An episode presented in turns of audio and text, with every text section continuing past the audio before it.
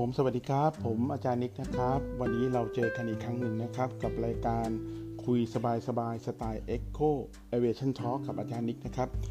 ครั้งนี้เป็นครั้งที่ EP ที่ 6 นะครับ วันนี้ผมจะมาพูดเกี่ยวกับเรื่องของโครงสร้างประเทศไทยนะครับ พอดีได้มีโอกาสเมื่อวันเสาร์ที่ผ่านมานะครับ ได้มีโอกาสได้พูดคุยนะครับกับทางเจ้าของเพจนะครับของ โครงสร้างประเทศไทยนะครับ ที่เน้นในเรื่องของเกี่ยวกับด้านรถไฟนะครับ วันนี้มีสาระสำคัญมากๆ แล้วก็เป็นประโยชน์มากๆนะครับ ถ้าใครได้ฟังครั้งนี้นะครับ บอกได้เลยว่าเป็นประโยชน์จริง ๆนะครับ จากสิ่งที่ได้พูดคุยนะครับ พอดีผมได้เข้าไปพูดคุยนะครับในในช่องของ Clubhouse นะครับ ก็เมื่อวันเสาร์นะครับในหัวข้อเรื่องของโครงสร้างประเทศไทยนะครับ หรือในส่วนของการแนะแนวให้กับน้องๆ ว่าเราจะวางแผนการเรียนอย่างไรนะครับ ให้มีประสิทธิภาพแล้วก็เมื่อจบแล้วเนี่ยมีงานทำนะครับแล้วก็หางานได้ง่ายแล้วก็ไม่ตกงาน แล้วงานทางด้านไหนล่ะที่เป็นประโยชน์มากที่สุดนะครับ ก็ ที่ที่คุยกันหลักๆ ก็คือในด้านของรถไฟ เพราะคิดว่ารถไฟเนี่ยนะครับเป็นอะไรที่น่าสนใจ แล้วก็มีหลาย ๆ คนเนี่ยนะครับไม่ได้ให้ความสนใจทางด้านนี้นะครับ แล้วก็มีน้องๆหลาย ๆ คนก็ยังไม่รู้ว่าเส้นทางทางด้านนี้มันทำอะไรได้บ้างนะครับ สรุปก็คือเมื่อวันเสาร์ได้พูดคุยนะครับกับรายการอของผมนี่แหละที่จัดขึ้นนะครับ แล้วก็เป็นครั้งแรกที่ผมได้จัดในรายการ Clubhouse นะครับแล้วก็ได้พูดคุยกับเจ้าของเพจนะครับ โครงสร้างพื้นฐานประเทศไทยนะครับ เราเน้นพูดในเรื่องของรถไฟนะครับทำไมผมถึงต้องการที่จะรู้ในเรื่องของรถไฟเป็นหลักนะครับ เพราะจริงๆแล้วเนี่ยนะครับรถไฟถ้าเราเปรียบเทียบกันแล้วเนี่ยกับประเทศที่พัฒนาแล้วนะครับ อย่างเรานี่ก็กำลังพัฒนานะครับประเทศที่พัฒนาแล้วเนี่ยนะครับหลักๆ เลยถ้าภายในประเทศเขาเนี่ยนะครับเขาจะใช้รถไฟนะครับในการขนส่งเป็นหลักนะครับ เครื่องบินโอเคก็เน้น ใช้เป็นหลักเหมือนกัน แต่จะใช้เครื่องบินในกรณีที่ต้องบินข้ามประเทศนะครับ แต่ถ้าภายในประเทศเนี่ยนะครับหรือเราเรียกว่าภายในโลเคอลเนี่ยนะครับก็จะใช้รถไฟนะครับวิ่งขนส่งนะครับ แล้วก็อย่างที่บอกนะครับรถไฟณเวลานี้นะครับ ก็มีทั้งรถไฟแบบธรรมดานะครับ แล้วก็รถไฟแบบรถไฟในลักษณะแบบด่วนนะครับนะครับ อันนั้นก็คือสิ่งหนึ่งที่ที่น่าสนใจนะครับ หรือเราเรียกว่ารถไฟความเร็วสูงแล้วกันเนาะก็เป็นอันหนึ่งที่คิดว่าเป็นประเด็นที่น่าสนใจมากๆนะครับ แล้วก็เลยมามองถึงประเทศไทยเรานะวันนี้นะครับ ก็ได้คุยในหลากหลายได้แชร์ ในเรื่องของประสบการณ์ต่างๆนะครับ กับเจ้าของเพจนะครับ ซึ่งเขาเนี่ยได้มีข้อมูลทางด้านรถไฟเยอะมากๆนะครับ ก็เลยได้พูดคุยกันนะครับ สรุปก็คือว่าตอนนี้นะครับ ก็อยากจะอัปเดตให้ฟังว่าณเวลานี้เนี่ยนะครับของประเทศไทยเรา ระบบรถไฟพัฒนาไปได้ไกลมากนะครับ อย่างที่เราเห็นนะครับจากเมื่อก่อนเนี่ยนะครับสถานีรถไฟที่เราอยู่นะครับ หลักๆก็คือที่เมื่อก่อนก็ที่หัวลำโพงถูกไหมครับจากหัวลำโพงตอนนี้ก็เปลี่ยนมาเป็นที่บางซื่อซึ่งเป็นสถานีใหญ่มากๆเลยครับชุมทางบางซื่อนะครับเป็นสถานีใหญ่ที่สุดเรียกว่าในเอเชียแปซิฟิกเลยก็ได้นะครับ ของเราค่อนข้างใหญ่นะครับ แล้วก็มีการเตรียมพร้อมนะครับในเรื่องของระบบรางนะครับ ให้กับรถไฟความเร็วสูงนะครับก็แล้วก็ขยายเส้นทางต่างๆนะครับ ก็ได้คุยได้ได้ได้รู้ว่าโอ้โหเรื่องของรถไฟเนี่ยมันไม่ธรรมดาเลยนะครับ ตอนนี้ผมขอแยกเป็นประเด็นประเด็นนะครับ กับในในส่วนของรถไฟเนี่ยนะครับ เราก็จะแบ่งเป็นรถไฟแบบโลเคอลนะครับวิ่งภายในประเทศเป็นแบบธรรมดานะครับ แล้วก็รถไฟความเร็วสูงนะครับ ตอนนี้รถไฟความเร็วสูงถามว่าจะเกิดขึ้นไหม คำตอบคือเกิดแน่นอนนะครับ เพราะว่ารถไฟความเร็วสูงเนี่ยเราจะเอามาวิ่งเชื่อม 3 สนามบินด้วยกันนะครับ สนามบินที่ที่ผมพูดนี่ก็คือสนามบินดอนเมืองนะครับ สนามบินสุวรรณภูมินะครับ แล้วก็สนามบินอุตภเปานะครับ ซึ่งเป็นสนามบินใหม่นะครับ เพราะฉะนั้นโครงการนี้นะครับเราจะใช้รถไฟความเร็วสูงนะครับ วิ่งเชื่อม 3 สนามบินทั้งหมดนะครับ แล้วหลังจากนั้น นะครับหลังจากที่เรามีรถไฟตรงนี้แล้วนะครับ เชื่อม3สนามบินก็จะมีโครงการนะครับที่กำลังจะทำต่อไปนะครับ แต่จะเน้นไปในส่วนของที่ทางภาคอีสานก่อนนะครับ ก็คือรถไฟความเร็วสูงที่กำลังจะทำก็คือวิ่งไปสู่ที่โคราชนะครับ แล้วหลังจากนั้นก็จะวิ่งเข้าไปสู่ที่หนองคายนะครับ แล้วก็เพื่อออกไปเชื่อมต่อนะครับกับทางทางที่ประเทศลาวนะครับที่เวียงจันทร์นะครับ เพราะว่าที่เวียงจันทร์นะครับวันวันที่2ธันวานะครับจะเริ่ม รถไฟนะครับสายปฐมฤกษ์นะครับ วิ่งจากเวียงจันทร์ที่ประเทศลาวนะครับ ไปหลายจุดเลยนะครับ ไปหลวงพระบางนะครับ แล้วก็ทะลุขึ้นไปจีนเข้าที่ไปกุนหมิงนะครับ อันนี้ก็เป็นขบวนรถไฟความเร็วสูงที่ประเทศลาวกำลังจะเกิดขึ้นนะครับ ของเรากำลังสร้างแล้วก็เพื่อไปบรรจบนะครับ ที่หนองคายแล้วก็ข้ามไปสู่นะครับที่เวียงจันทร์เพื่อจะเชื่อมกันต่อไปนะครับ นี่คือเส้นทางของรถไฟความเร็วสูงที่มีการพัฒนาเป็นอย่างมากนะครับ นี่คือสิ่งหนึ่งที่ผมบอกนะครับ ส่วนถ้าเป็นรถไฟแบบธรรมดาล่ะนะครับ เราก็มีในในบ้านเรากำลังทำอยู่นะครับ เราก็ขยายเส้นทางไปเยอะมากเลยนะครับ แน่นอนในเรื่องของระบบการขนส่งก็จะมีการพัฒนาค่อนข้างเยอะสูงในเรื่องรถไฟนะครับ เพราะว่าตั้งแต่เรามีรถไฟมานะครับ เป็นครั้งนี้นะครับที่รัฐบาลให้ความสนใจนะครับ แล้วเราก็มีสถานีรถไฟใหญ่เลยนะครับ ก็คือสถานีรถไฟบางซื่อนะครับ เป็นศูนย์รวม ซึ่งย้ายจากที่หัวลำโพงมาที่บางซื่อแล้วก็ ทำนะครับในส่วนของอระบบรางเพื่อรองรับรถไฟความเร็วสูงนะครับโอเคนะครับอันนี้เราเข้าใจแล้ว ตอนนี้ผมขอมาพูดในส่วนของอรถไฟความเร็วสูง เชื่อม 3 สนามบิน โครงการนี้เป็นโครงการที่รัฐบาลนะครับให้เอกชนประมูลนะครับแล้วก็ผลก็ออกมาแล้วนะครับในเรื่องของรถไฟความเร็วสูงที่จะใช้เชื่อม 3 สนามบินนี้นะครับบริษัทที่ได้ดูแลแล้วก็ได้ บริหารจัดการระบบรางตรงนี้ก็คือบริษัท CP นะครับแล้วเมื่อไปถึงที่อุตภาวซึ่งจะมีโครงการสนามบินนะครับอุตภาวที่เป็นโครงการใหญ่ อันนี้ก็จะเป็นหน้าที่ของบริษัทนะครับของบางกอกไอเวย์นะครับของหมอประเสริฐประสาททองอสดนะครับก็จะ บิดดิ้งแล้วก็ได้ประมูลชนะนะครับ แล้วเขาก็จะบริหารจัดการในส่วนของ Airport Management ทั้งหมดนะครับ ก็คือในเรื่องของบริหารจัดการภาคพื้นสนามบินทั้งหมดนะครับ เพราะฉะนั้นนี่คือการแบ่งเค้กก็เรียบร้อยแล้วนะครับ แล้วตอนนี้ก็เริ่มที่จะมีการเวียนคืน แล้วก็เริ่มที่กำลังก่อสร้างแล้วนะครับ ก็คาดการว่า รถไฟความเร็วสูงเชื่อม 3 สนามบินนี้ ก็คาดการว่าน่าจะใช้เวลาอีกประมาณอีก 4 ปีนะครับนับจากนี้ไปนะครับก็จะเรียบร้อยนะครับนี่คือสิ่งหนึ่งที่กำลังจะเกิดขึ้นนะครับแล้วก็อยากให้น้องๆนะครับที่ใครจะได้ฟังหรือลูกศิษย์อาจารย์นะครับ ที่มาฟังรายการนี้เราจะได้รู้ว่าทิศทางประเทศไทยเป็นยังไง ถ้าพูดตอบตรงๆก็คือว่าตอนนี้ทิศทางประเทศไทยในด้านของอินฟราสตรักเจอร์ในเรื่องของระบบการขนส่งดีมาก ๆ โดยเฉพาะ รถไฟนะครับ แล้วเราก็จะมีรถไฟความเร็วสูงนะครับ ณ ตอนนี้นะครับที่แพลนไว้ก็คือที่โครง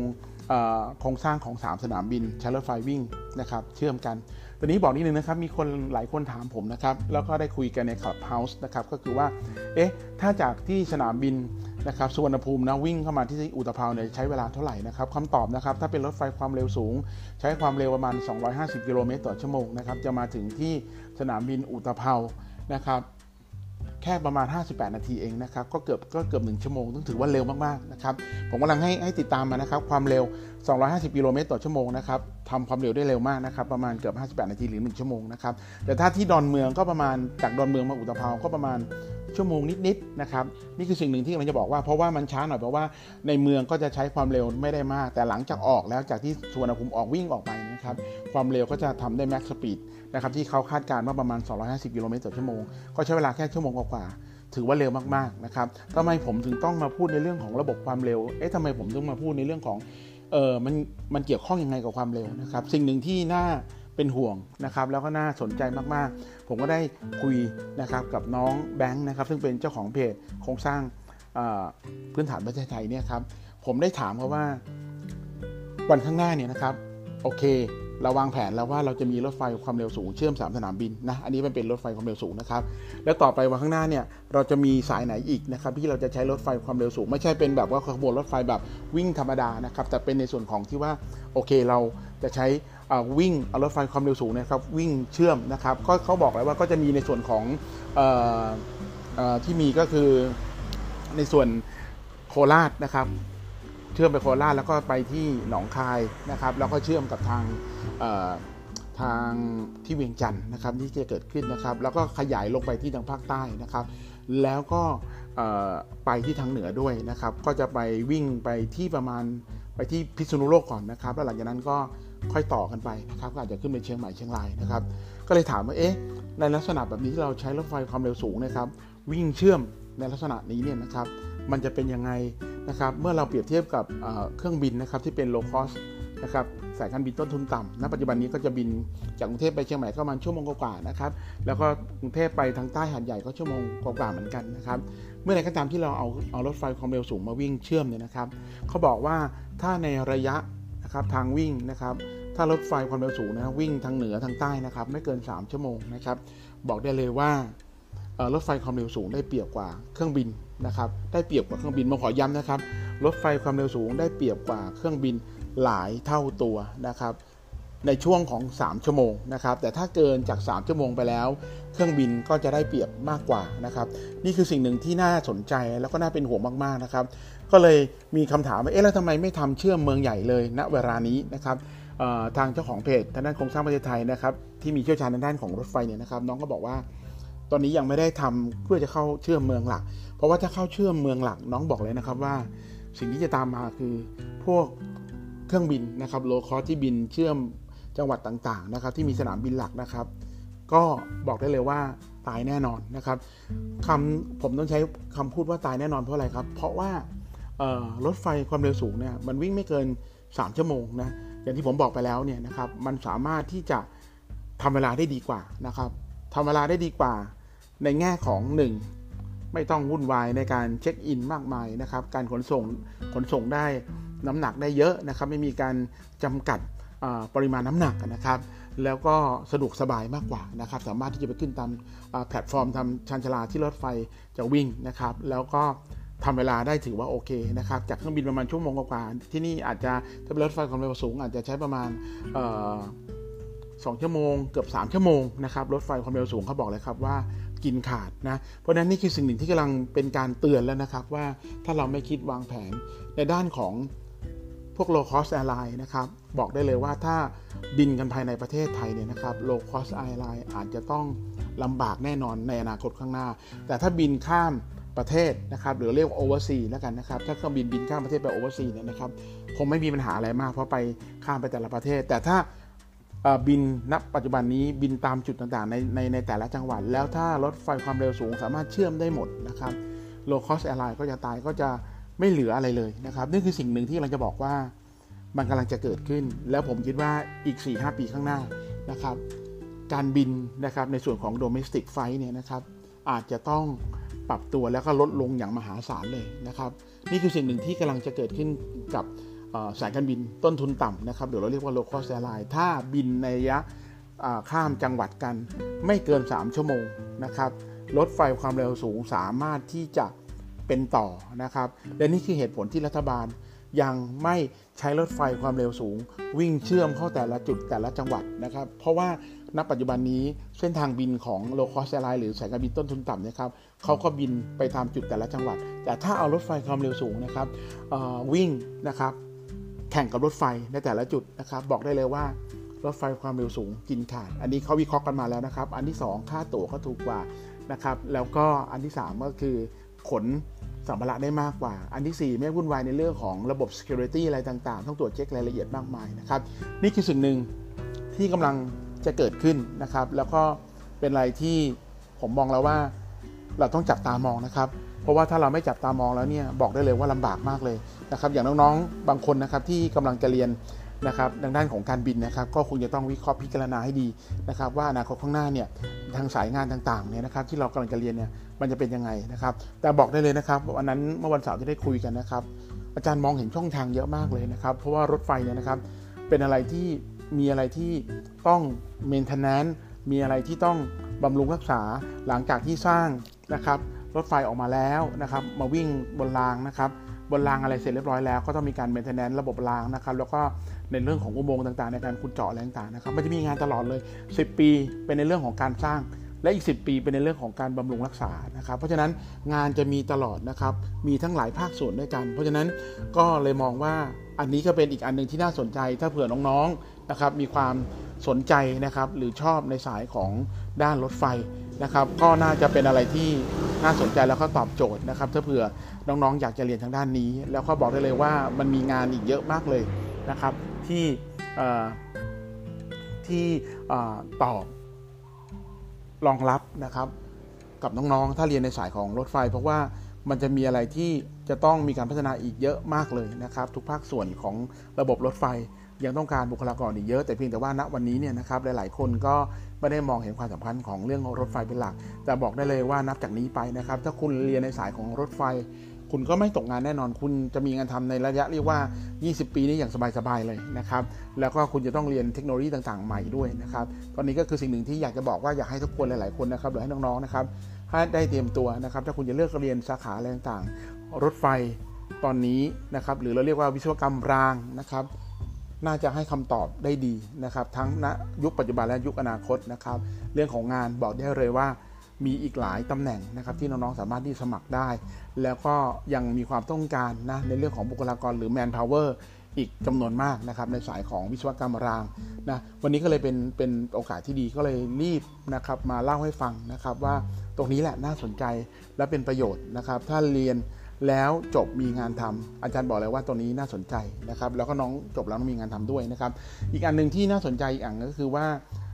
ทางสายของวิศวกรรมรางเนี่ยนะครับ เราเน้นในเรื่องของผู้ที่ต้องปฏิบัติก็เหมือนกับช่างเครื่องบินนะครับ ก็จะจะเรียงในในระดับในระดับอนุปริญญาเนาะของรถไฟก็จะเน้นในเรื่องของระดับอนุปริญญาครับ แล้วก็มีวันนั้นที่คุยในคลับเฮาส์นะครับ ก็จะมีท่านอาจารย์ที่สอนทางด้านรถไฟก็เข้ามาร่วมด้วยนะครับ ก็เลยได้รู้ว่ามีหลักสูตรนะครับที่น่าสนใจของของรถไฟนะครับ ก็จะเป็นหลักสูตรที่ จอยกับทางที่ประเทศจีนนะครับก็คือจะต้องเรียน 1 ปีที่ประเทศจีนนะครับแล้วเออเออโทษครับก็ต้องเรียนประเทศไทยก่อนเรียนที่เมืองไทยก่อน 1 ปีนะครับแล้วก็หลังจากนั้นก็ต้องไปเรียนที่ประเทศจีนอีกปีครึ่งนะครับน้องๆจะต้องไปเรียนที่ต่างประเทศที่ประเทศจีน เพราะประเทศจีนเป็นต้นแบบในเรื่องของรถไฟณเวลานี้รถไฟความเร็วสูงด้วยนะครับเพราะนั้นน้องก็ต้องใช้เวลาเรียนในการ 2 ปีครึ่ง แต่การที่น้องจะไปเรียนที่ประเทศจีนได้นั้น ในระยะเวลา 1 ปีครึ่งนะครับน้องๆจะต้องผ่านภาษานะครับน้องๆ ปีแรกน้องก็ต้องโดนอัดภาษา เพื่อจะสอบภาษาจีนให้ผ่านนั่นคือ S SSK 3 นะครับถึงสามารถที่จะไปเรียนต่อได้ อันนี้คือสิ่งที่ถูกต้องนะครับ อย่าทำเหมือนกับที่สถาบันหนึ่งนะครับอาชีวะอาชีวะหนึ่งที่ที่ต่างจังหวัดนะครับ ผมไม่ขอเอ่ยเอ่ยนามนะครับภาคอีสานนะครับ ก็สร้างเด็กทางด้านของช่างเครื่องบินนะแล้วก็ส่งไปเรียนกับที่ประเทศจีนนะครับ แต่สุดท้ายแล้วเนี่ยไม่ได้เตรียมตัวเด็กในเรื่องของภาษา ภาษาจีนนะก็ส่งไปเฉลยเฟื่อฟ้านะครับไปเรียนแล้วสรุปแล้วเด็กก็ไม่ได้อะไรเพราะเด็กฟังไม่รู้เรื่อง แต่ผมก็ได้ถามอาจารย์นะครับที่ได้คุยกันเรื่องของรถไฟท่านก็เลยบอกว่าไม่ได้ครับอาจารย์จะต้องเรียนภาษาก่อนนะครับเขาจะอ่านภาษาให้ประมาณ 8 เดือนเลยนะครับ แล้วก็จะต้องมีการสอบภาษาให้ผ่านภาษาจีนในระดับ SSK 3นะครับ หลังจากนั้นน้องถึงสามารถที่จะไปเรียนต่อในระดับ อีกปีครึ่งในที่ประเทศจีนนะครับนั่นคือสิ่งหนึ่งที่ผมกังวลในเรื่องของคุณภาพ แล้วถ้าถ้าทำและฉนับแบบนี้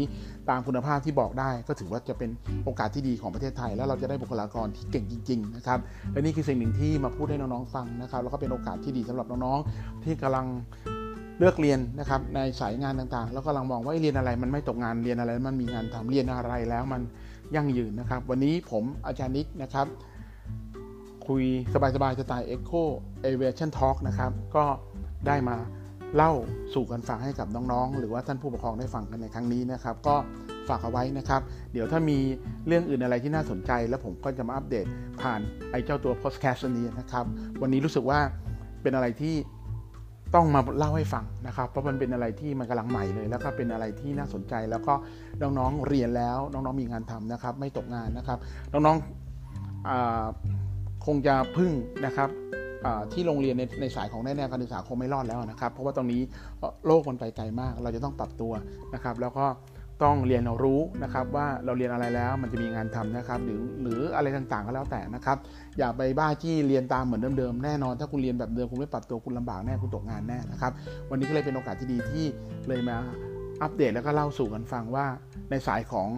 วิศวกรรมรางหรือรถไฟนะครับ มีอะไรเยอะเลยนะครับ แล้วก็จะตอบโจทย์ในยุคของปัจจุบันนี้แล้วก็ยุคอนาคตในข้างหน้า น้องมีโอกาสนะครับทำงานได้นะครับ อย่างสบายๆเลยนะครับ ไม่ต้องกลัวเรื่องตกงานเลย 20 ปีนี้บอกได้เลยว่าหายห่วงนะครับ นี่คือสิ่งหนึ่งที่มาพูดให้น้องๆฟังนะครับ ก็สำหรับวันนี้นะครับ ผมอาจารย์นิกก็เอาไว้เพียงเท่านี้ก่อนนะครับ เดี๋ยว EP ที่ 7 ก็มีอะไรเดี๋ยวจะมาเล่าสู่กันฟังอีกทีนะครับ วันนี้ก็เลยมาอัปเดตข่าวสารข้อมูลให้ฟังก่อนนะครับ ครั้งนี้ผมมาพูดข้างล่างนะครับมันอาจจะมีเสียงรถเสียงอะไรบ้างนะครับ ก็ต้องขอโทษด้วยนะครับ แต่วันนี้ก็น่าจะเป็นประโยชน์นะครับสำหรับวันนี้นะครับ ผมก็ขออไว้แต่เพียงเท่านี้นะครับ แล้วเราไว้เจอกันอีกทีครับ โอเคครับผมขอบคุณครับสวัสดีครับ